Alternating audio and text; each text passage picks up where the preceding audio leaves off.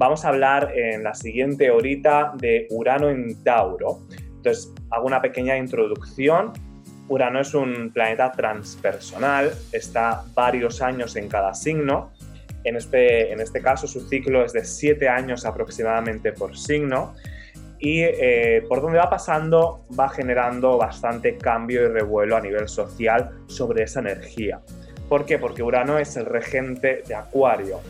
Entonces hablamos de una, de una energía que tiene que ver con el desapego, con, el, eh, con la libertad, con la comunidad, con eh, los grupos, con la gente en la calle revolucionándose para algo. Si queréis verlo de esta manera, Urano es el planeta que va después de Saturno. Entonces su función principal es romper todo lo que Saturno ha construido para poder generar algo nuevo. Entonces todas las estructuras, las normas, las leyes, a Urano no le gustan nada. Lo que desea es romper todo eso para intentar ver qué puede salir si rompe esas estructuras. Entonces, por donde va pasando Urano de alguna manera es como si resquebrajara esa energía para poder sacar la mayor creatividad posible y que genere la menor dependencia. Entonces, eh, por esos lugares se nota mucho los movimientos sociales más revolucionarios, aquellos lugares más tecnológicos, novedosos, los lugares más creativos que está teniendo la sociedad, normalmente coinciden con esta correlación de Urano por el signo que está entrando. Entonces, obviamente es un poco incómodo que esté pasando por Tauro, porque Tauro simboliza justamente casi lo opuesto a toda esta energía de, libertad de Urano, ¿no? Tauro tiene que ver con lo lento, con lo fijo, con lo sólido, con lo estable, con, la tierra que no quiero que cambie, aquel lugar en nuestra carta que no queremos que se mueva. Entonces, Urano en, esa, en, este, en este signo está cambiando muchísimo todo esto, ¿no? hablábamos ya en las salas anteriores de esta nueva idea de, no sé, en, España se dice mucho esto de la nueva normalidad, ¿no? Esto de nueva normalidad, ¿no? Lo, normal es Tauro, digamos, lo estable y lo nuevo sería Segurano, ¿no? Es esta idea de cómo es la estabilidad ahora, ¿no? Em, luego tenemos también el tema de la criptomoneda, ¿no? Como los recursos taurinos de la moneda y Urano trayendo la tecnología a esta moneda, ¿no? Eh, también tenemos el tema del feminismo y con la revolución del cuerpo y los abusos que comentabais antes de este mismo cuerpo, es decir, el cuerpo es mío, eh, hay ese punto de, revolución del cuerpo, la revolución de lo taurino, de, la fuerza femenina de Venus, ¿no? porque Venus es el regente de Tauro. Eh, y bueno, Venus, básicamente el signo, que supongo que lo conocéis todos y todas, es el signo que se asocia a la mujer, no tiene que ver que sea la mujer, pero se asocia mucho también a la causa feminista, eh, a la revolución feminista en el sentido de, esta lucha de por los derechos eh, entre hombres y mujeres, esta igualdad eh, necesaria, ¿no? Entonces, este símbolo que, también vemos en los lavabos, etcétera, es el símbolo de Venus, que es la, regente de, Tauro, ¿no? Entonces, todo este auge del feminismo que ya existía, pero como que Urano lo lleva eh, a las calles, lo lleva a la revolución, ¿no? Pues está, está muy presente, ¿no? Más cositas que vamos a ir hablando, pero así hablo, abro este melón. A ver, bueno, con, con la del Sol y Urano, yo personalmente, eh, o sea, desde el año pasado estoy full metido con lo de las criptomonedas. De verdad me fascina todo lo que está sucediendo en ese submundo que cada vez se va exteriorizando más que en realidad viene desde tiempo, ¿no? Pero sí, yo siento que en realidad el principal tema así social importante es la revolución del sistema financiero, que no es menor, o sea, el control del dinero.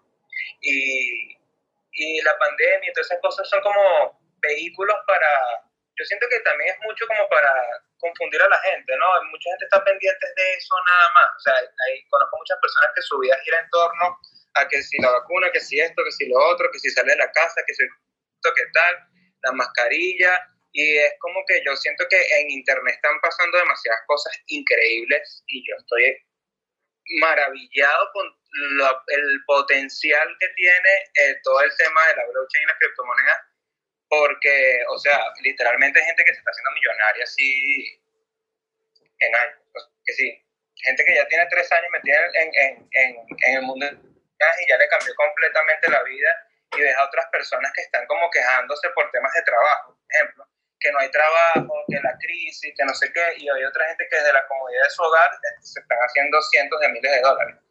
Y además de eso, del tema del enriquecimiento y la distribución de la riqueza, está el tema también de la, la de las plataformas. Entonces, por ejemplo, nosotros teníamos todo el tema de, este, de, ¿cómo se llama? De, o sea, la creencia de que, por ejemplo, que YouTube era libre y que lo chévere de YouTube en comparación con la televisión es que tú podías decir lo que quieres. Y, y ahorita, bueno, cuando entró Saturno en Acuario nos dimos cuenta de toda la censura y que es una empresa privada, igual que Twitter, igual que Instagram, Facebook, son empresas privadas y que la empresa controla siempre forma y, y, te, te, condiciona que tú tengas cierta actividad para generar, para conseguir seguidores, eh, likes, etc. Y ellos te tú asumen las reglas de diseño de la empresa. Pero ahora con este tipo de plataformas nuevas, más allá del dinero, está el tema de que creando ecosistemas descentralizados donde los miembros de, de la plataforma este, tienen voz y voto sobre lo que se hace dentro de la plataforma proyectos como por ejemplo la publicidad, que ya no, ya es un tema de que te pagan por ver publicidad. Y es un concepto súper revolucionario que tú recibas dinero por toda la publicidad invasiva que te aparece. Entonces imagínate, o sea, es totalmente a la inversa de lo que era normalmente. La gente pagaba y tú te bombardean de publicidad y tú no ganas nada con eso, como que más bien te quitan tiempo. Entonces ese, ese montón de proyectos, es como que no quiero extenderme tanto, pero hay muchísimos más.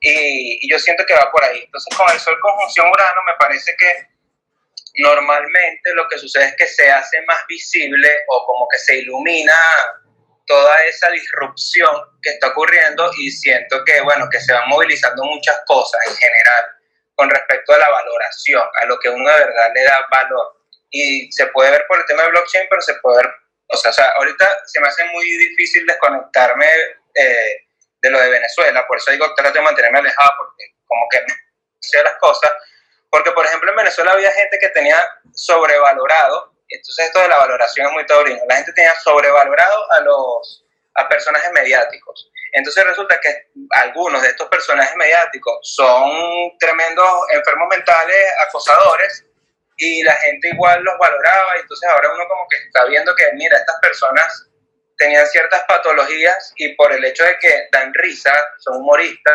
entonces la gente los perdona porque, bueno, porque es un chiste. Y con el tema de que es un chiste, este, la gente hace un montón de atrocidades, ¿no? Entonces, claro, ahora uno como que, eh, siento yo que el, el, Sol conjunción Urano lo que nos ayuda a, a revalorizar, como que a ver bien qué tiene valor, qué no tiene valor y, actualizarnos en ese sentido, ¿no? Eh, con respecto a... O sea, lo veo muy así, pues por, por el tema de, entender qué es lo que verdaderamente tiene valor ahora. Que en el caso de la economía, la gente cree que los dólares, sobre todo los latinos, ¿no? Quizás no, en Europa no pasa tanto porque el euro también es fuerte, pero el latino siempre anda como que quiero dólares, quiero dólares. Y claro, no te das cuenta que el dólar en realidad es una moneda que está perdiendo valor también, solo que como uno la compara con la moneda local, uno piensa que el dólar tiene mucho valor, pero el dólar en realidad va en picada. Entonces hay cosas como el dinero, que ahora es totalmente diferente y, no sé, pues o sea, siento que es un tema muy de cambios de paradigma. Y obviamente eso ocurre con accidentes, disrupciones, este, cosas sorpresivas, ¿no?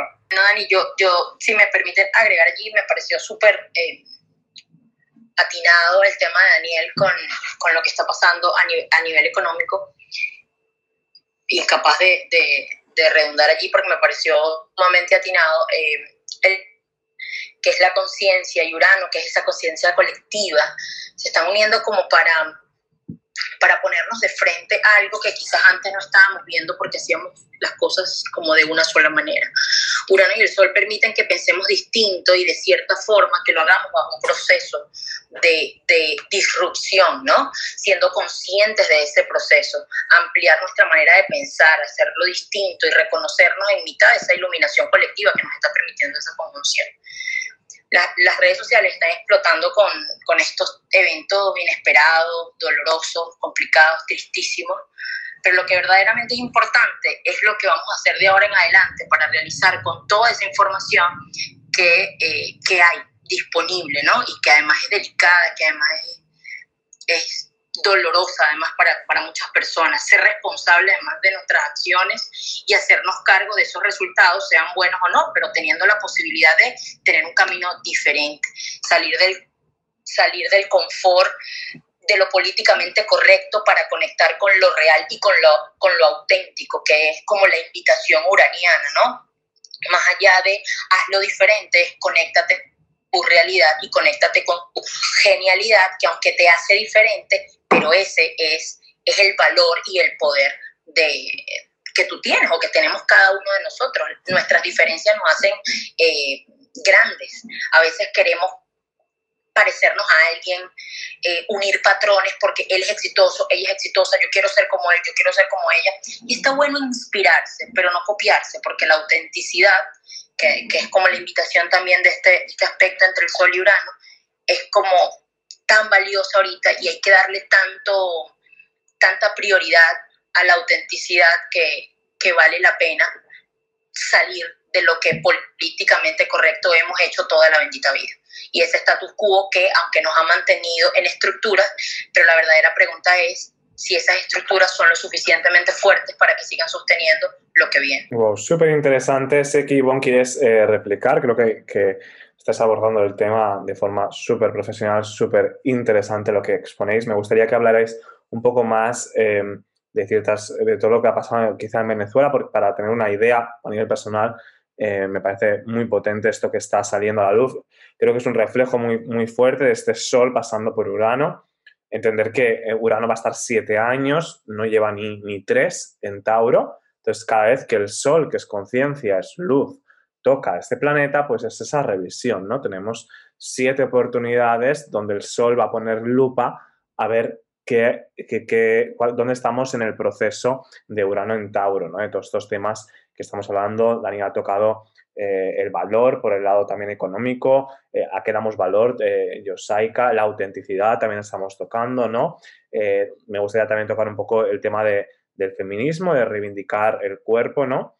Pero antes voy a dar paso a Luz, que subió hace un ratito. ¿Cómo estás, Luz? Hola chicos, ¿cómo están? Encantadísima, como siempre, de escucharlos. Muy interesante todo lo que están exponiendo, así que feliz. Genial, Luz, sabes que estás súper bienvenida. Aprovecho para comunicar que no sigo sin poder subir a las personas que están eh, pidiendo subir arriba. Si queréis subir arriba y no estamos eh, aceptando, no es que no queramos, sino tenemos un problema, salir y volver a entrar y pulsar la opción de nuevo. Eh, ¿Tienes alguna pregunta, algo que quieras decirnos, Luz? Estaban hablando de Urano, ¿verdad? Entonces, este, bueno, yo tengo mi Urano este, en la casa 9 y es Urano en Virgo al grado 15 con 12 minutos, creo que. Perfecto, no sé si eh, Paola, que llevas tiempo sin hablar, ¿estás por aquí, Paola? Sí, chicos, ya estoy. Ajá. Eh, ahorita estábamos hablando de un tema más social, Luz, pero igual te podemos dar como un acercamiento a ese Urano en Virgo personal ¿En qué casa decías que lo tenías? En casa 9. Lo que más me llama la atención de mi Urano es este eh, que dice acá en la carta, ¿no? Que este lo tengo con conjunción, con, conjunción a Plutón. Y que eso no sucede eventualmente siempre. Eh, es raro. Sí, es raro porque eh, son planetas que son generacionales, su tránsito es larguísimo. De hecho, Plutón dura 16 años en cada signo, Urano dura como 7 años, entonces para que estos planetas se encuentren lleva su tiempo.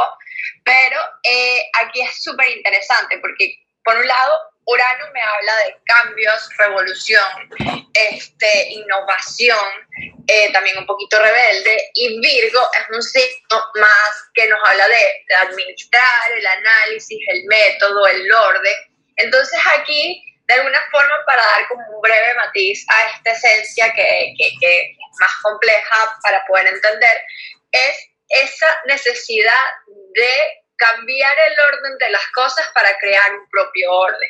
Y todo esto también se viene dando en tu casa nueva, que es tu filosofía de vida, también el extranjero, lo que me puede decir que si tú te mudas al país puede ser una experiencia súper cambiante y transformadora, porque también tienes a Plutón ahí, pero en temas de filosofía de vida es que tú vienes a investigar, a estudiar, pero para de alguna manera tú misma cambiar o innovar en la forma, en, en ese aspecto de tu vida, si se quiere, porque bien, sabemos que Virgo es un gran estudioso, un gran investigativo, y me habla que para ti el conseguir una filosofía de vida, uno puede cambiar muchísimo uh, por ese Plutón, eh, que es transformación, y es Urano que me habla de cambios, puede ser una persona que sus creencias hayan sido como que de alguna forma pasando de un lugar a otro, pero eso también, el conseguirte quién eres, porque estás aquí, tu sentido de vida, va a definir mucho la forma en cómo te transformas y cambias. Y, en y esto también agregándole el tema de Virgo, que Virgo me habla de ese orden, esa necesidad de, eh, de conseguir este sentido para analizar y abrirte nuevas perspectivas. Eso sí te puede pasar que puede ser un poquito bastante, como Plutón profundiza, este, de alguna manera eh, quedarte muy pegada en algo cuando te gusta mucho, o sea, te puede dar como un tinte de obsesión porque Virgo es picky, Plutón profundiza, pero bueno, más o menos así estos tintes en este aspecto, estos planetas en sí, cuando nos hablamos de cambio, no son cambios de un día para otro, son cambios de un tiempo, ¿no? Que se van gestando, pero algo que tú pudieses decir de ti es que lo que tú creías hace 10 años no es lo mismo que crees ahora, y esa parte de alguna forma es fundamental para ti. ¿Esto resuena contigo, Luz? Tremendamente, Paola, la verdad que sí, sí, sí, es tal cual lo has dicho, muy interesante. Y sí, sí, sí, es impresionante como la, el cielo te define, te marca y te da las pautas de quién verdaderamente viniste acá a ser. Muy bueno, gracias. No, gracias a ti, Luz, por, por abrirnos un pedacito de, de tu sitio. Gracias. Eh, perdona que, mm, que interrumpa ahora. Bueno, como veo que estabais hablando de Urano y Plutón, como lo tenía Luz, me pregunto si me podríais decir que yo ahora mismo tengo Plutón en oposición a, a esta conjunción eh, de Sol Urano. Entonces, no sé si sería algo interesante de de preguntar. Claro, es muy, muy interesante, ¿no? Que em, de alguna manera eh, tienes Plutón, has, tenido la luna llena encima de este Plutón natal, ¿no? Entiendo, porque la luna llena ha sido casi opuesta eh, a Urano. Entonces te habrá traído muchísimo esta parte. No sé si eh, Yosaika o Ivonne, eh, Daniel, ¿queréis comentarle algo de qué puede pasar si, eh, si una persona está teniendo este, este evento que estamos teniendo en el día de hoy de Urano conjunción al Sol, opuesto a un planeta natal, en este caso a Plutón. Sé si Yosaika, estás por aquí.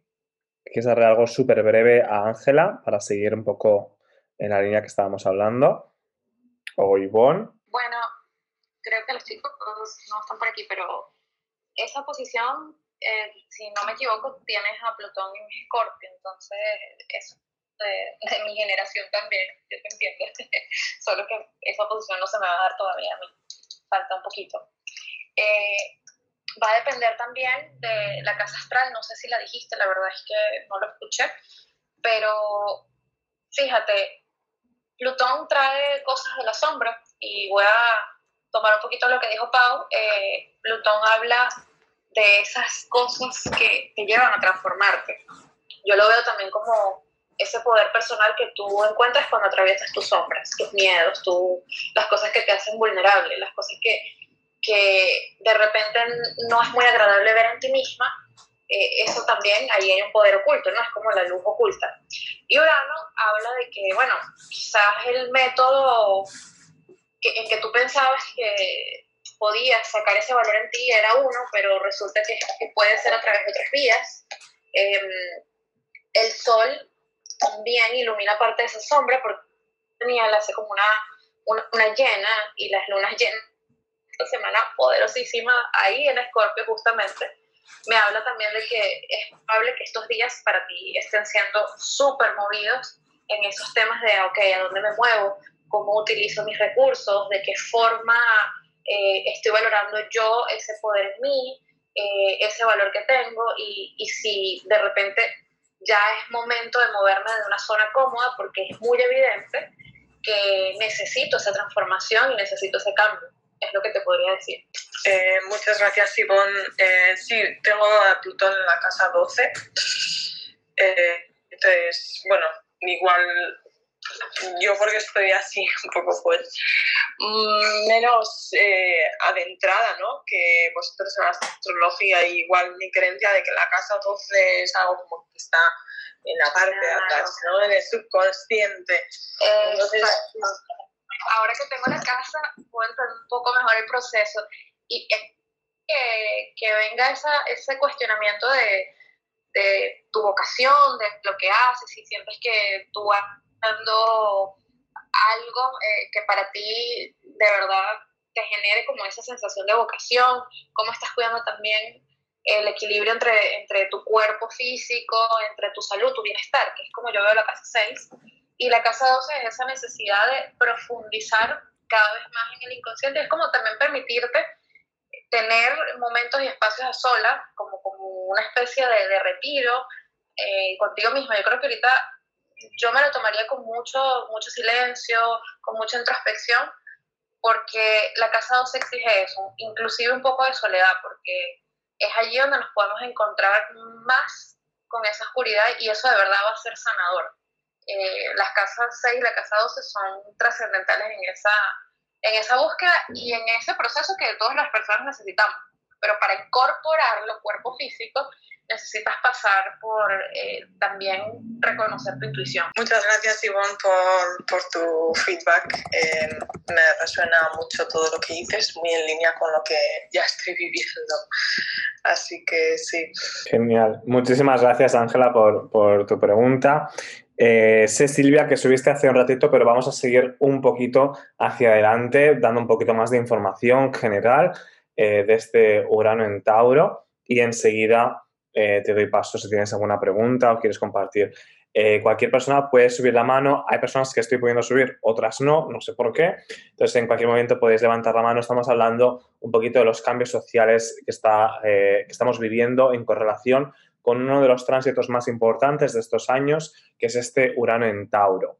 Fíjate, Daniel, yo quería, me dijiste algo muy curioso antes, que era como lo más importante de este año es el cambio económico y doy fe, doy, doy, doy, parte de lo que dices eh, totalmente y te hace como que la pandemia era algo como que pasaba por ahí, ¿no? Y decía, eso es Neptuno en Piscis, ¿no? Eh, como, esa, como esa confusión, ese velo que, tenemos como enfrente, ¿eh? que cobra mucha importancia porque Neptuno es como que nos genera mucha confusión, no sabemos qué es, me da una sensación de que ese Neptuno en Piscis nadie habla mucho de él, eh, pero bueno, lleva ahí años, está ahí, es el auge de toda la parte espiritual, etcétera. Pero también yo creo que esta confusión en torno a las enfermedades, eh, tiene mucho que ver este Neptuno en Piscis, en el cual se camuflan estos cambios económicos de Urano en Tauro y estos cambios estructurales políticos de Plutón en Capricornio, ¿no? Eh, los tres planetas transpersonales jugando este, este juego entre la Tierra y el agua. A mí me gustaría hablar un poquito del tema de Urano en Tauro en el sentido de, el desapego, por un lado, y el desapego automáticamente me, llega, me lleva muchísimo al feminismo y a la reivindicación del cuerpo. ¿Por qué? Porque eh, Tauro de alguna forma tiene que ver con, el cuerpo y no solamente el cuerpo, sino el propio registro del mismo. Es decir, entender que yo eh, tengo hambre, y como tengo hambre voy a hacerme algo para comer. Ese registro que hay personas, las personas que tienen muchísimo aire y no tienen planetas en tierra y no tienen mucho Tauro, por ejemplo, se olvidan, se olvidan de comer. Son personas que a lo mejor dicen, ay, ya pasó la hora de comer, no, no me di cuenta, ¿no? No tienen ese registro con el cuerpo eh, tan fuerte como, por ejemplo, una persona taurina que muchas veces les culpan de, que estar todo el día comiendo, ¿no? En exceso, porque como tienen tanto registro, a veces solo escuchan eso, ¿no? Pero no solamente el comer, sino el placer de la vida en todos los sentidos, el contacto, eh, el, saber que, quiero ponerme, el registrar el cuerpo como algo propio, decir, este cuerpo es mío, tiene un valor, lo entrego, no lo entrego, dejo que otra persona lo toque, de quién es la propiedad. Entonces yo creo que esa, esa idea del cuerpo para mí es súper importante en, en, el feminismo, en la lucha con, contra el, bueno, el aborto, que ahí entramos en temas ya más eh, delicados en ese sentido por las eh, creencias de cada uno, etcétera, pero sí que hay este punto de reivindicación de este cuerpo es mío y yo hago lo que quiero con mi cuerpo, ¿no? Eh, entonces, este Tauro también mueve mucho el eje Escorpio que está en el otro lado. Entonces, inevitablemente, este Urano en Tauro yo creo que está sacando a la luz todas las sombras, toda todo el poder que se ha negado a ese punto femenino de registro del cuerpo que muchas veces está asociado únicamente a la mujer. Pero para mí el feminismo no solamente tiene que ver con, la mujer, sino con el reivindicar esta parte más yin de, de, pararme, esta parte más yin de escuchar, de decir esto es un cuerpo que tiene unas necesidades, un cuerpo que cambia, que ahora está una persona eh, embarazada, ahora no lo está, entonces hay un registro, hay unas sensaciones, hay una sensación propia, hay una, tiene que haber una, un, empoderamiento de todo eso, ¿no? de toda esa idea de lo corpóreo. Yo creo que ese empoderamiento viene mucho del signo opuesto de Escorpio. ¿no? Yo creo que es ese reclamo del poder de lo femenino tiene que ver mucho este Urano en Tauro. Entonces, eh, nos abre un poco este melón. Cualquier persona que esté abajo puede subir aquí a hablar de este tema. Eh, cualquier cosa que quiera comentar más allá de la astrología o preguntar eh, o alguna experiencia, etcétera. Eh, no sé si Yosaika o Paola queréis hablar un poquito de esto, que hablabais un poquito antes de Venezuela, que haya pasado con ciertos abusos, y me parece muy en línea con lo que estoy diciendo y con lo que ha sucedido con esta... Sí, bueno, Dani, para ponerte en contexto, es justo esta luna llena, eh, salieron a la luz conversaciones que, sobre un cantante venezolano que abusaba, que se aprovechaba de niñitas menores, este, su hecho de que era cantante, para de alguna forma abusar de ellas.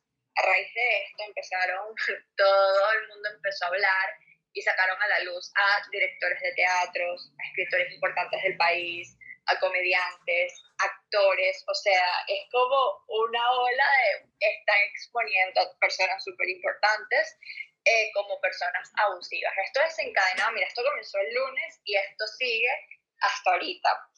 Tan fuerte es que uno de estos escritores que salió, este, que salió a la luz, eh, como, como que abusó de una chama, era un escritor importantísimo, eh, de alguna forma hizo como un comunicado, la gente se tomó muy mal el comunicado, hay mucha especulación al respecto, pero lo que sí es que este hombre el día de ayer se quitó la vida. Entonces, son como muchas cosas que están surgiendo alrededor de esto y que tienen al país demasiado revuelto a nivel social. Primera vez no es por la política, aunque nuestra política también está tomando, eh, se está aprovechando de esto, pero es como un tema de que las mujeres están hablando y muchas personas, toca más cercano. Yo creo que algo que pasaba en, en nuestro país es que estos temas no habían tocado tan cercano lo habíamos visto en México, en Argentina, todos estos revuelos sociales siempre habían sido como hacia afuera y ahora está tocando como la fibra muy cercana y bueno, están saliendo muchos casos a la luz, muchas personas que no habían temido hablar por este tema y que me parece súper importante, pero así como muchas personas están hablando, también hay personas hablando de más, ¿no? Y hay muchas ofensas. ahorita la información está muy revuelta, muy, muy, muy revuelta. Eh, está ese contacto uraniano que revolucionó literalmente, entonces ahorita está como la por eso yo también estoy igual que Dani, estoy igual que Ivonne y que hasta Gaby, que yo hablé ayer con ella, que es como, ok, estoy enterada sobre eso, pero intento no opinar, intento no comentar porque uno no es mi lugar eh, agradezco de por mi lado no haber percibido eso, pero sé personas de que sí, y, y es el momento de personas a que hablen, este, que bueno, mucho, mucho, mucho juzgador y mucho juez alrededor, entonces esos son temas que hay que tocar como a la izquierda, lo que sí me parece importantísimo es que cada vez sale más a la luz este tema, pero yo, Dani, que, que siento que es importante algo que comentas, que, que este tema con Urano, reivindicar todo el tema de lo femenino, este, también me gustaría hablarlo como energía, porque tanto hombres como mujeres podemos sufrir este, este, este evento y la energía de ser abusados la energía de la persona abusada fue una persona inocente, fue una persona conectada con, con esa circularidad de lo femenino. Y no son solo las mujeres como géneros, hay muchos hombres que también han sufrido de esto. Esto vaya a un tema que yo que me encantaría tomar en cuenta, que es algo que yo eh, que rechazo de un grupo del movimiento femenino que sataniza absolutamente todos los hombres, porque bueno, en mi caso al revés, los hombres han sido los increíbles en mi vida, yo he tenido más temas con mujeres, entonces es como, hay que ver muy bien la perspectiva de cómo se maneja esto, yo quiero que nos reconciliemos con lo femenino y yo siento que eso es lo que nos viene a enseñar todo este tránsito, ahorita lo estamos enmascarando como en género, pero hay que rescatar lo emocional, la vulnerabilidad, la debilidad, eh, no la debilidad como síntoma de, de, ay, soy indefenso, sino como síntoma de que hay momentos donde no tengo fuerza y eso también está bien. El aspecto intuitivo, el aspecto del estar, del percibir, del inocente, de lo sensual, todos estos temas yo siento que hay que rescatarlos porque también lo que puede generar es este efecto contrario de que nos, va, nos puede posibilitar una forma de conectar porque también estamos rechazando, este, o sea, hay muchos temas delicados, pero alguien me haya dicho un piropo, ahora es un abusador, porque he visto conversaciones así y es como que, ok, ya va, esto, está cayendo a otros niveles y hay que entender que hay una parte de conexión con el otro que no podemos dejar a un lado, si hay que separar cuando es una parte transgresora. Pero yo siento que este cambio de esta revolución urano viene a reivindicar lo femenino como energía. Venimos una sociedad que el patriarcado no es más que esta eh, eh, exacerbación de la energía masculina de dirección, acción, ser exitoso, el movimiento, el hacia arriba, el dale, no reflexiones. Y esto no solo lo somos los hombres, son mujeres, que también tienen este tema de que yo una vez tuve en consulta una mujer que me dijo, Paola, estoy cansada de probar que yo puedo hacer las cosas por el tema del empoderamiento femenino. Y yo le digo, pero es que no tienes que estar probando constantemente algo, tú tienes que también puedes sentir, puedes llorar y eso no te hace una persona débil, ¿no? Porque también este tema del empoderamiento femenino no, nos está castrando un poco, ojo, no digo que todo, pero sí una gran parte que sale a la luz está castrando un poco esa parte emocional de sentir y es más como en ese tema de dirección, éxito hacia arriba, podemos con todo y bueno, ningún ser humano puede con todo, ¿no? Yo lo quería rescatar más desde este lado de energía femenina, más de como género, porque yo siento que también tiene que salir a la luz todos los hombres que han sido abusados y de los cuales no se les va a poder escuchar su voz por el tema de, de, de, del tema de atacar a, ese género como, bueno, como chivo expiatorio, porque algo chivísimo que tenemos los seres humanos, que que generalizamos todos. Entonces, decimos que alguien es un corrupto, todo, decimos que alguien es un abusivo, todo su que es por lo menos lo que está pasando ahorita con este escritor que están satanizando a todos sus amigos. Y es como, capaz esta gente ni sabía que este hombre era así, ¿sabes? Entonces, yo siento que aquí es muy importante más reconectarnos con ese lado y ser con esta energía uraniana, ya que tenemos esta capacidad de saber que todas estas revoluciones están saliendo, ser muy asertivos, escuchar, conectar de verdad con los saber cuándo tenemos que opinar, saber cuándo tenemos que, cómo, cómo podemos tomar acción con respecto a eso, porque hay que tratar todo esto con mano izquierda, porque eso eleva la sombra,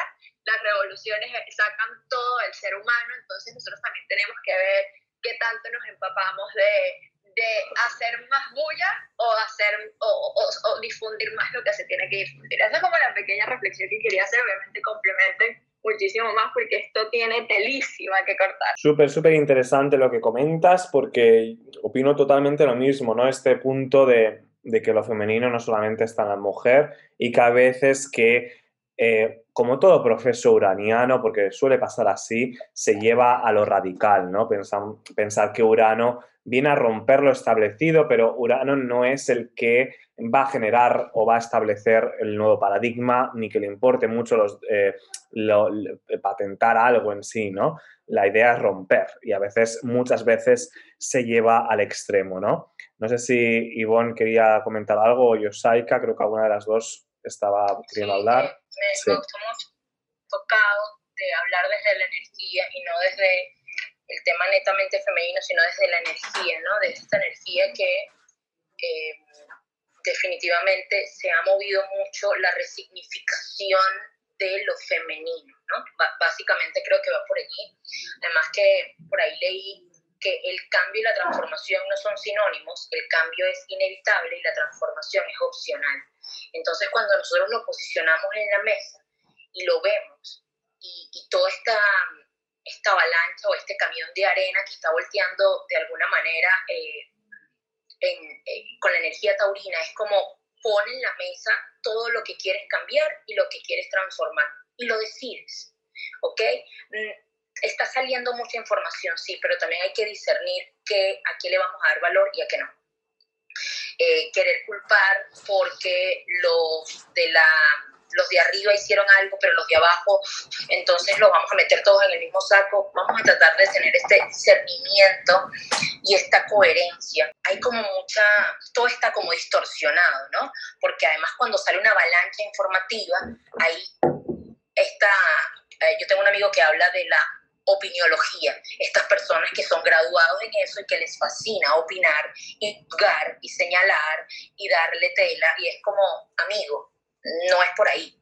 O sea, quizás está saliendo información para que otras personas tengan el coraje, se envalentonen y también muestren, eh, no, no quién lo hizo, porque hay personas que no lo están haciendo desde quién lo hizo, sino lo que me sucedió, que inspire a otros para que sepan que no están solos. Y entonces cuando empezamos a darnos cuenta de que somos vulnerables, de que esta situación no le pasa a mujeres, esta situación le pasa a seres humanos, entonces lo ponemos desde allí, desde que todos somos vulnerables, desde que todos hemos podido ser víctimas, desde que todos conocemos a alguien que ha sido víctima, es como, es allí lo que se busca. Y aunque la transformación es opcional, uno busca cómo mover eso. Cuando los árboles dejan caer sus hojas en otoño, se están desprendiendo de, la de lo que ya no sirve, pero se están quedando con lo vital para en el invierno hacer ese trabajo de introspección y renacer en la primavera. Y yo creo que este tránsito tan orgánico, esta revolución tan taurina va por allí, para lograr desapegarnos de lo que ya no va más efectivamente ya no sirve, y quedarnos con lo vital, con lo realmente útil. Sí, nos va a costar, sí, va a ser difícil, sí, va a ser un camino complicado, pero va a ser muy transformador, va a ser muy importante porque hay una necesidad de mejorar como sociedad, de dejar de satanizar a las mujeres que tienen que estar en la casa, pero por el otro tampoco decir que las mujeres tienen que emprender y las mujeres tienen que hacer esto, es como, no, no es así. La mujer tiene que hacer lo que quiera hacer, desde la orilla que la quieras, acompañada, junta, como lo quiera hacer. me, me, me, trae mucho a una situación que me pasó en una consulta, eh, una chica que me decía que ella se casa, eh, tiene hijos, pero eso no era lo que ella quería eso no era lo que ella quería, no era con lo que ella se conectaba y vivía como esta frustración de que no era lo que ella quería, pero su familia pues la destinó a que eso es, y ella, bueno, fue como, como en una balsa, pues no es una balsa que se deja hallar por el viento a ir en ese mismo velero, pero impulsarte con el viento a tu favor, que fue lo que a ella no le pasó. Y entonces yo me di cuenta que ni estamos obligadas las mujeres a ser madres, pero a los seres humanos a hacer familia, a vivir en pareja. O no, tú vives en pareja porque quieres. Tú tienes familia porque tú eres madre o padre porque quieres. Pero mandatorio, mandatorio nada va porque se hace con una carga demasiado pesada. Vuelvo a, a rescatar esto. Yo creo que esta revolución taurina es a hacer como los árboles en otoño, soltar y desapegarnos de lo que ya no va, de lo que ya no nos podemos seguir imponiendo, porque a veces lo hace la sociedad, pero a veces no lo hace la misma estructura familiar con la que crecimos, y quedarnos y, y, aferrarnos a lo verdaderamente vital, a lo que va a ser auténtico y que nos va a permitir hacerlo diferente, pero con gusto. Me encanta esto que comentas, la revolución taurina podría, ser, podría haber sido el nombre de, de la sala, me encanta. Eh, así como, como dato, así más técnico para los que estáis eh, introduciendo, estamos hablando de Urano en Tauro, vamos a hablar un poquito más antes de ya ir cerrando la sala. Eh, pero son temas eh, transpersonales, generacionales, sociales, porque este planeta está mucho tiempo en un signo, está siete años en concreto, y ahora mismo está en el signo de Tauro. En cualquier momento podéis levantar la manita y subir aquí arriba, eh, hacer preguntar, a compartir cualquier experiencia, eh, etcétera, etcétera, ¿no? Así como dato, me gustaría compartir que la última vez que tuvimos a Urano en Tauro fue en el 1940, que fue la Segunda Guerra Mundial, no significa que haya que tener una guerra, ni mucho menos, pero sin embargo eh, fue un momento que también movió muchísimo la estabilidad. Em, entonces, creo que eso algo en común tiene con lo que estamos pasando ahora con todo el tema del COVID, etcétera, etcétera. Otro dato es que eh, Urano estuvo en Aries antes de entrar en Tauro, el signo anterior, desde, desde el 2011 hasta el 2018. Eh, la última referencia que tenemos de este tránsito de Urano en Aries fue en la Gran Depresión Económica del año 29, que coincide con el inicio de la crisis mundial económica que tenemos cuando Urano entra en Aries y se pone eh, ya en jaque cuando Urano está en Tauro. Eh, yo creo que cada planeta cuando empieza el nuevo ciclo y abre como los nuevos temas, ¿no? En este caso Urano entró en Aries y allí empezó un ciclo que inicia en 2011 y que acabará 78 años después, si no me equivoco, no, 84 años después, perdón, em, cuando Urano dé toda la vuelta al, al zodiaco. Entonces es muy interesante ir viendo lo que está pasando con Urano en Tauro porque eh, es el primer signo de tierra que nos está hablando de lo que se está formando a nivel de revolución desde el 2011. Entonces, desde el 2011 tenemos muchísimas más cosas, como todo el tema de las redes sociales, el auge de la tecnología, el auge de la ciencia, muchísimas cosas y también el cambio climático, que sería el, último tema que me gustaría tocar, eh, siguiendo un poquito en esta línea, ¿no? Porque eh, Tauro eh, a nivel personal tiene que ver con todo lo que estábamos diciendo de reivindicación del cuerpo, de lo femenino, de la escucha, de todo lo que ha comentado Paola, de la parte femenina que hay en cada uno de nosotros, em, pero también tiene que ver con la parte femenina a nivel energético general de eh, la Tierra en sí misma y sus recursos. Todo lo que genera la Tierra sin que tengamos que hacer absolutamente nada. Algo que, que creo que va muy en línea con el feminismo y que a veces se confunde es el reivindicar que no tenemos que hacer nada para ser válidos. Creo que eso es algo súper importante que simplemente darnos valor por quien somos y eso empezando por nosotros mismos y valorar que no tenemos que ser productivos, marcianos, podemos estar venusinos sin hacer nada eh, y seguir dándonos ese valor. Creo que eso es lo más importante eh, que teníamos de rescatar de, ese feminismo, ¿no?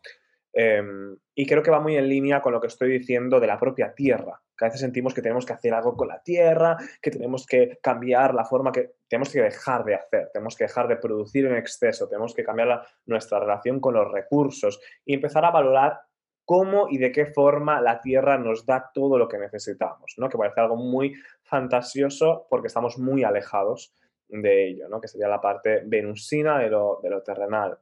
Entonces hablo este, este tema de los recursos, del auge del ser vegano, que va muy en línea con este Urano en Tauro, ¿no? Por esta, este reclamo de, la industria cárnica, este cambio, esta revolución de, de, cómo estamos generando recursos que tienen que ver con Tauro. Entonces abro este, este melón, no sé si alguien en concreto quiere comentar, si no, eh, empezamos por, por cualquiera. Gaby, Te interrumpo un segundito, te interrumpo un segundito porque ya me tengo que, ir. Eh, y bueno, quería despedir eh, de todos. Gracias por esta salita siempre. El tema estuvo súper interesante. creo que siempre nos vamos de acá con, con la mente un poquito más abierta con respecto a todos estos temas. Así que gracias, chicos. Un abrazo a todos y hasta la próxima. Hasta el próximo. Te quiero, Gaby. Yo a ustedes, un abrazo enorme. Feliz fin de estoy tirando un beso. Gracias. Chao. Un abrazo enorme, Gaby. Nos vemos el, el jueves en tu salita. Chao. Chao. Nada, no sé. Yo quería hablar un poquito ya para acabar este, esta parte del cambio climático y la utilización de recursos y ya vamos cerrando también la salita. No sé si alguien en concreto quería hablar de, de este tema. Un poquito, estaba escuchando a todos conversando de este tema de Urano y bueno, me abre mucho la mente también sabes que yo pienso que estas, estas dinámicas son retribución constante, o sea, yo aporto algo, como decía yo, acerca de la autenticidad, precisamente es ese, ese permitirte tú em, crearte, recrear constantemente en la mente y resignificar las cosas. Es como el desaprender y el volver a aprender. Entonces yo eso lo agradezco muchísimo cada vez que puedo conversar con personas que, que están más en sintonía con lo que yo estoy estudiando y, eso me encanta. Eh, con respecto al tema de la ecología, de los recursos, de la materia, fíjate que todo está conectado. La palabra abuso, en la etimología, a mí me encanta la etimología de las palabras, súper virgo eso, precisamente habla de excesivo o del uso no correcto o injusto de la materia, de, de, las cosas, de cómo le damos uso, de cómo quizás por alejarnos de esa esencia que tiene lo material, que tiene lo terrenal, no podemos eh, aprovecharlo quizás al 100%, sino como que cada vez queremos más. Y eso yo creo que se refleja en todo, en el manejo de los recursos minerales, en, en el uso de nuestro cuerpo, en el tema de la alimentación, todas esas cosas están conectadas con el elemento tierra. Y Tauro precisamente es este primer signo que nos acerca a ese elemento tierra, que es cuando nosotros nos damos cuenta de que, ok, somos un ser, eh, soy un ser individual, pero ¿qué es lo que yo tengo? Puedo, puedo decir que lo tengo como recurso, como posesión, eh, como poder también, porque allí funciona mucho con la energía de contrario o, o al complementario. Y yo pienso que inclusive esta, esta situación eh, que se está dando de, los abusos, la revelación, que eso tiene años, como decía Pau, que, bueno, claro, ahorita en Latinoamérica hemos tenido todo, toda esa revolución recientemente en Venezuela, pero es que cada vez se va a ver más, porque la sombra tiene que salir de alguna forma, inclusive la sombra de las personas que, que opinan de más o que no opinan también, es, es como, ok, vamos a dar el espacio, tienen que de alguna manera mostrarse para poder comenzar a hacer la corrección. Y estamos constantemente en corrección. Entonces, ¿cómo estamos utilizando la materia? Todo lo que sea material.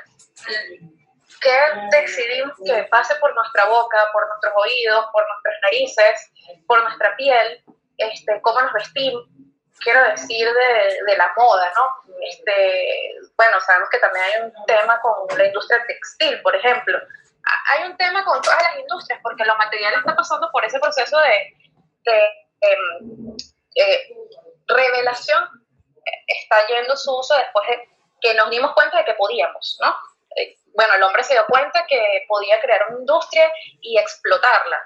Ajá, bueno, ahora vamos a recoger eso porque para todos los eh, rubros se necesita reeducar y va a comenzar de la base, que es el hogar, que son las familias, que que es la forma en que educamos a los niños en los colegios, que es cómo los enseñamos nosotros que somos los adultos hoy en día, cómo le vamos a dejar el mundo, tanto en ideas como en, en lo terrenal, o sea, porque todo se conecta al final.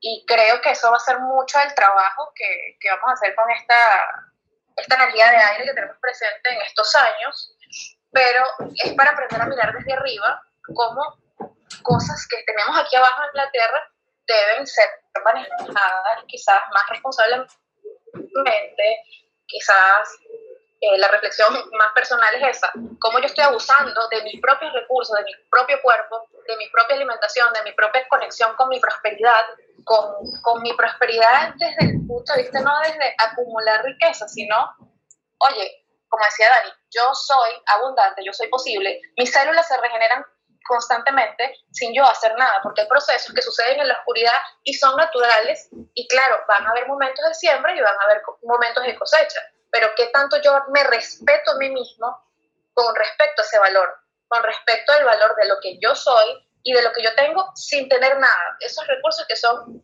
inconmensurables. Hay cosas que no, que no necesariamente tienen que ver con el dinero, porque nosotros aquí todos somos valiosos porque tenemos algo, algo que aportar nuestra entrega, nuestro intelecto, nuestro corazón, eh, nuestras ideas. Hay tantas cosas que sí son valiosas que a veces como que mm, les damos la espalda y nos centramos es en quiero más, quiero este, hacer más, quiero producir más, quiero notarme más, quiero consumir más.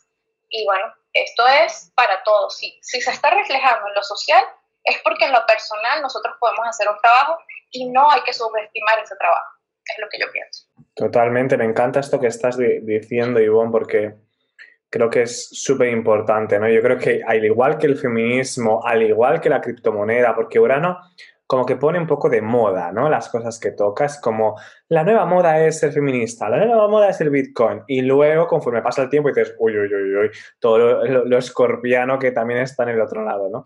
Em, en este caso también creo que han puesto mucho de moda toda la parte de sea abundante. Eh, conecta con la abundancia. Eh, si, si, lo deseas, aparecerá en tu vida. Eh, puedes tener un millón de euros si lo visualizas etcétera, etcétera, ¿no?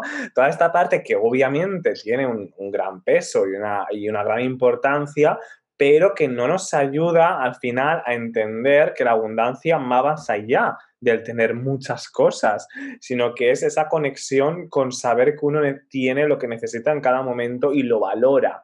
Creo que más que una reclamación de la abundancia es una reclamación del agradecimiento de agradecer lo que tenemos para sentirnos abundantes porque ya lo somos, es que no lo vemos. Entonces, em, yo creo que es muy importante eso porque si conectamos, como dices tú, a nivel personal con eso, con ese agradecimiento, que parece algo muy sencillo, pero realmente que hay mil tips que podéis utilizar a través de la escritura, el journal, ir agradeciendo tres cosas al día y de verdad que te puede cambiar la vida el simplemente hecho de agradecer, que parece que es algo como old fashion, que está como pasado de moda, que, es como ya cutre, ¿no? El, el, agradece, ¿no? Es como, queda como más guay el, el, pedir, ¿no? El decir, ah, voy a soñar más grande, ¿no? Queda como más guay. En cambio, cuando uno empieza a agradecer, no significa que se conforme con menos, sino que empieza a vibrar una energía de, de, eso, de agradecimiento, de felicidad y paradójicamente empieza a atraer aquellas cosas que realmente desea, que realmente desea, que realmente también necesita, ¿no?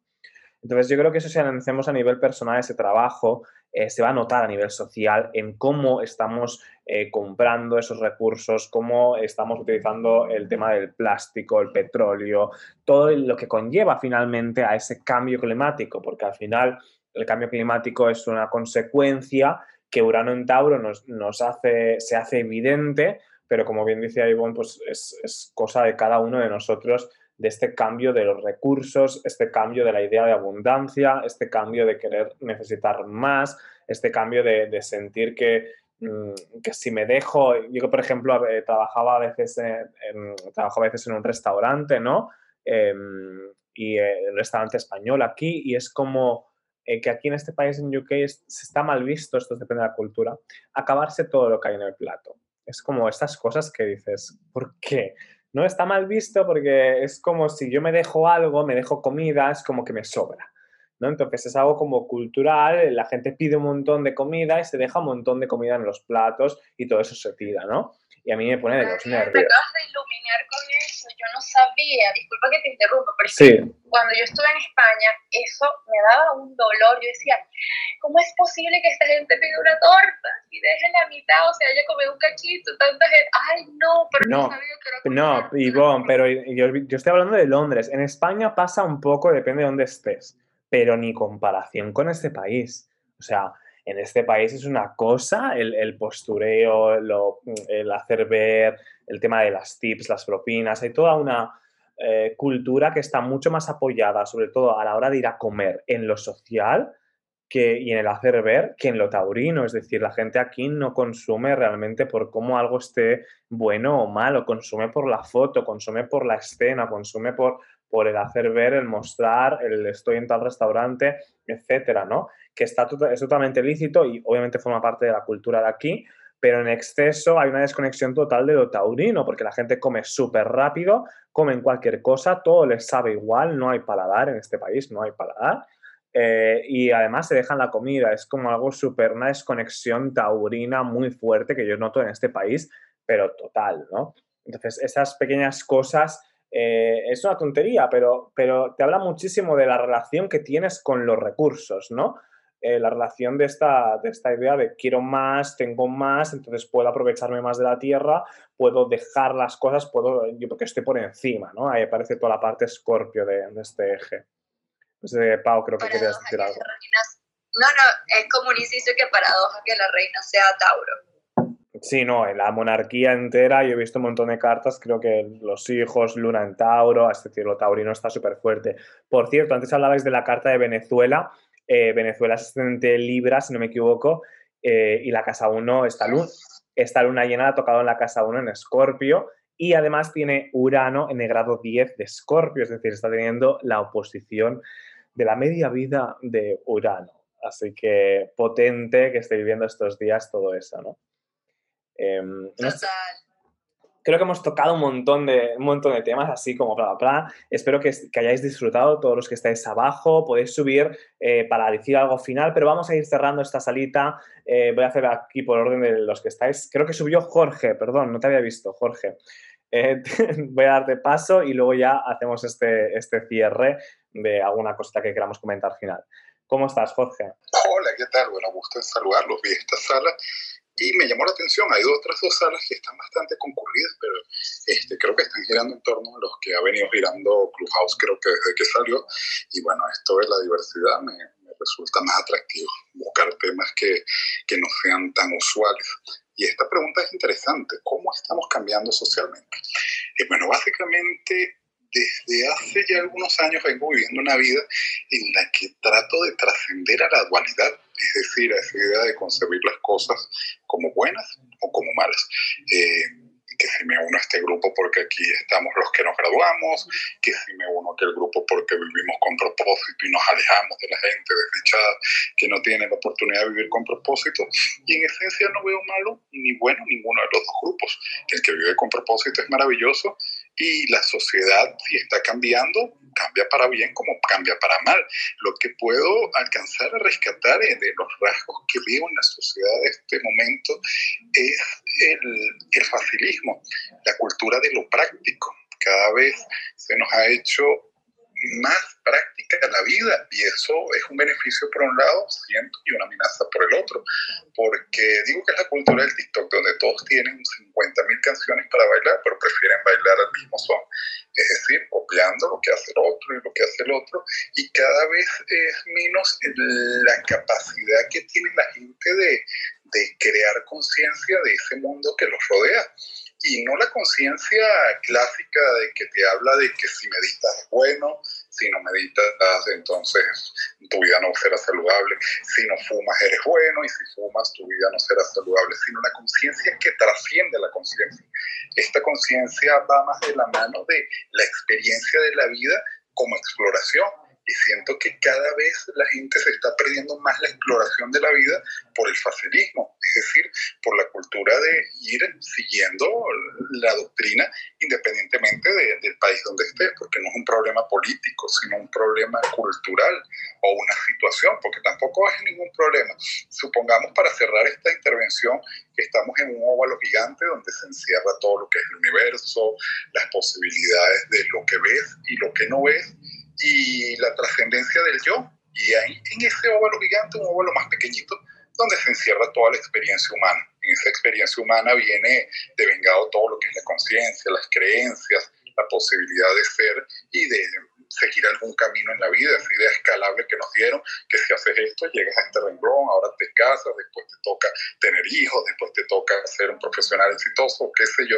Entonces, en esa experiencia del, del óvalo más pequeño, que, que, encierra, que está encerrado por el óvalo más grande de, de toda la, la trascendencia de lo, de lo, universal y la energía, yo creo que en ese óvalo pequeño. Es importante eh, las experiencias que estamos viviendo, es decir, es importante ver entonces esa polaridad de ver como la vida, eh, esta vida no es loable porque se hace esto, esta vida no es loable por lo que se hace aquello, a mí me parece que es el mismo cliché del que quiere alcanzar algo y tampoco va a lograrlo porque en la vida no se trata de alcanzar, sino vivir la experiencia de vivir, transformarnos y cada quien con su exploración, con lo que le resulte apasionante. Y cada quien está en ese punto de la vida que es perfecto para explorar el camino que quiera y para evolucionar a donde quiera. Y la evolución no debe verse como algo escalable, repito, debe verse como solo la experiencia. Ahora me quedo escuchándolos por acá. Gracias por la oportunidad y bueno, seguiremos cambiando en sociedad. Genial, me parece súper interesante. Gracias por tu intervención, Jorge, porque tocaste muchos temas que de alguna manera estamos hablando aquí y en otras salas, ¿no? En esta concreta quizá no, no hablamos tanto. Me recuerda mucho, no sé, a, vosotros, al resto de, astrólogas, astrólogos, el, el eje Acuario-Leo, ¿no? Lo que comentaba él. Em, a nivel astrológico, podríamos eh, decirte, contestarte un poco que hay mucha energía Acuario que tiene que ver con el grupo, tiene que ver con, con eh, esta idea de disolución del ego, disolución de la conciencia, podríamos decir también, ¿no?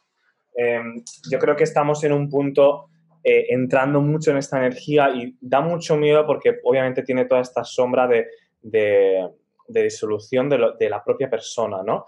Eh, yo siempre lo comparo un poquito con, con, los bancos de peces, ¿no? Un banco de pez, cada pez podría pensar no estoy viviendo mi, forma de, mi vida de forma creativa, no estoy, estoy viviendo sin propósito, estoy siguiendo las masas, pero eh, de alguna manera ese pez está conectado con algo que a los humanos nos cuesta muchísimo entender, que es algo que se está moviendo a nivel social y que se deja llevar por esos reflejos, ¿no? Eh, obviamente tiene su parte oscura, eh, obviamente, en la cual uno puede seguir todo sin darse cuenta, como un necio, eh, pues siguiendo una moda, etcétera. Por eso es tan importante la reflexión continua en la energía acuario para ver realmente hacia dónde estamos yendo, este tipo de salas que estamos haciendo creo que son importantes, en las cuales nos preguntamos, debatimos e intentamos encontrar cómo movernos en este banco de peces que se está creando eh, cada vez más y que, y que, es imparable de alguna manera eh, esta idea, ¿no? Entonces, yo creo que ahí esto se, ve muy claro en el eje Acuario-Leo, ¿no? Acuario como ese banco de peces eh, que eh, tiene, su creatividad, pero que es la creatividad del grupo, del movimiento orgánico, casi reflexivo en el sentido del reflejo, que se mueve todo junto, y esa, esa luz y ese propósito que, que, viene de la mano del Leo como opuesto, ¿no? Eh, cómo jugamos ese propósito, esa individualidad, esa idea de conexión con, lo que cada uno viene a hacer, esa idea de la conciencia, porque al final el sol, que es el regente de Leo, tiene que ver con la conciencia eh, en ese grupo, ¿no? Entonces, obviamente toda esta era Acuario, estos movimientos acuarianos, Urano en Tauro, que es el regente de Acuario, toda esta energía que estamos teniendo últimamente y que más vendrá, eh, pone en jaque mucho esta energía de Leo. ¿no? no sé si queríais acabar de, comentar alguna cosa. Eh, Joniski, ¿cómo estás? que subiste. Hola chicos, um, como siempre discúlpenme llegando tarde, um, pero bueno, uh, la pregunta es cómo estamos cambiando socialmente y bueno, es interesante, no sé si saben esto de mí, pero soy amante de la era de Acuario, o sea, es como que por fin um, puedo como vivir en un mundo que se adapta o sí, es como que se adapta a, a, lo que a mí me gusta, ¿no? No sé, soy muy futurista, siento que como que vivo en el futuro o vengo del futuro o algo por el estilo. Ah, pero bueno, el caso es que ah, yo, yo pues trabajo muchísimo con intuición y algo de los mensajes que he recibido últimamente que siento que van totalmente con la astrología. Y es que, bueno, de pronto puede sonar un poco raro, pero la telepatía viene, está, está en camino, viene muy, muy pronto.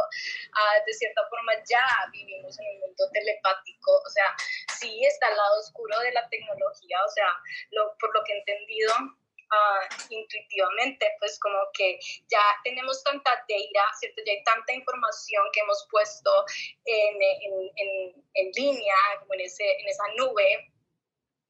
Entonces es como que ya es como una unión, porque es como que ya, e, es como cuando ya conoces algo, por ejemplo, la astrología, cuando ya tú conoces, bueno, el sol en esta casa y este signo, y eh, ya se convierte, ya como que la intuición entra y puedes, ah, cierto, pareciera que fuera conocimiento, pero es más intuición, ya de tanto que uno conoce, ¿no? Es como que el, el intelecto, cuando eh, evoluciona, ya se convierte como intuitivo. Entonces eso es lo que estoy notando, al menos desde una, ah, como artificialmente, ¿cierto? O sea, ah, sí, como artificial, tecnológicamente, pues ya nos están leyendo las mentes, o sea, ya ni siquiera este que tenemos que poner algo en nuestro teléfono, en nuestro computador, o sea, y es como esa, eh, ese, no sé cómo decirlo, pero es como es que se están uniendo esas dos líneas, ¿no? la que es del data y de la información, con lo que ya es eh, anticipación. Eh, y predicción de lo que queremos como humanos. Entonces, definitivamente sí, eso ya está sucediendo, ya lo podemos ver. Yo creo que ya más de uno hemos experimentado estas ocasiones en las que pensamos algo y al otro día ya nos aparece por todo lado. Eh, en, línea, ¿no? Pero también entonces, debemos tener en cuenta qué es la sincronización eh, y pues de la manera en que lo siento es que sí, o sea, eso ya está sucediendo, pero nosotros como humanos no, o sea, todavía se nos, como que se nos queda muy difícil creer y entender que somos seres telepáticos, que todo, o sea, que no necesitamos el lenguaje verbal para saber qué es lo que está sucediendo, para sentir cómo estamos eh, las personas. Entonces yo siento que vamos para eso y que viene muy pronto, la verdad, más pronto de lo que creemos, y es que vamos a empezar a y es que también hay que tener, perdón por extenderme, pero también hay que tener en cuenta que la telepatía no es, pues, es diferente, cada uno la experimenta de una manera diferente, pero realmente la mayoría de veces no es como una voz que te habla por dentro y escuchas lo que dice otras mentes, sino es como que tú percibes mentalmente a lo que está sucediendo en las cabezas de otras personas. Entonces, bueno, eso es como mi, lo que yo creo, no solamente por la astrología, pero también por mi, uh, por mi conexión intuitiva. Y bueno, pues soy Ginoski, he terminado de hablar, gracias. Me encanta que saques este tema, Ginoski, porque eh, es algo que está como muy en el mundo mágico, pero es totalmente cierto. Yo siempre comparo la energía de Urano o Acuario a la energía del reflejo, en el sentido de que tú miras a alguien en el metro fijamente por más de 5 o 10 segundos y la persona se gira.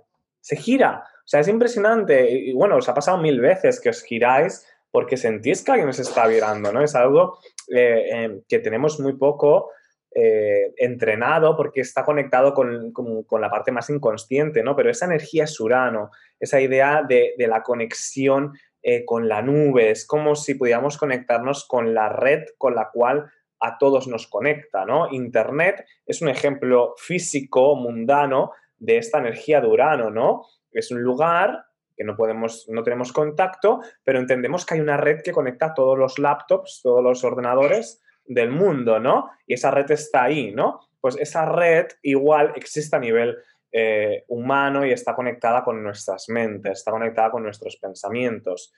No sé qué astrólogo decía que el peor error era creer que lo que piensa uno es propio.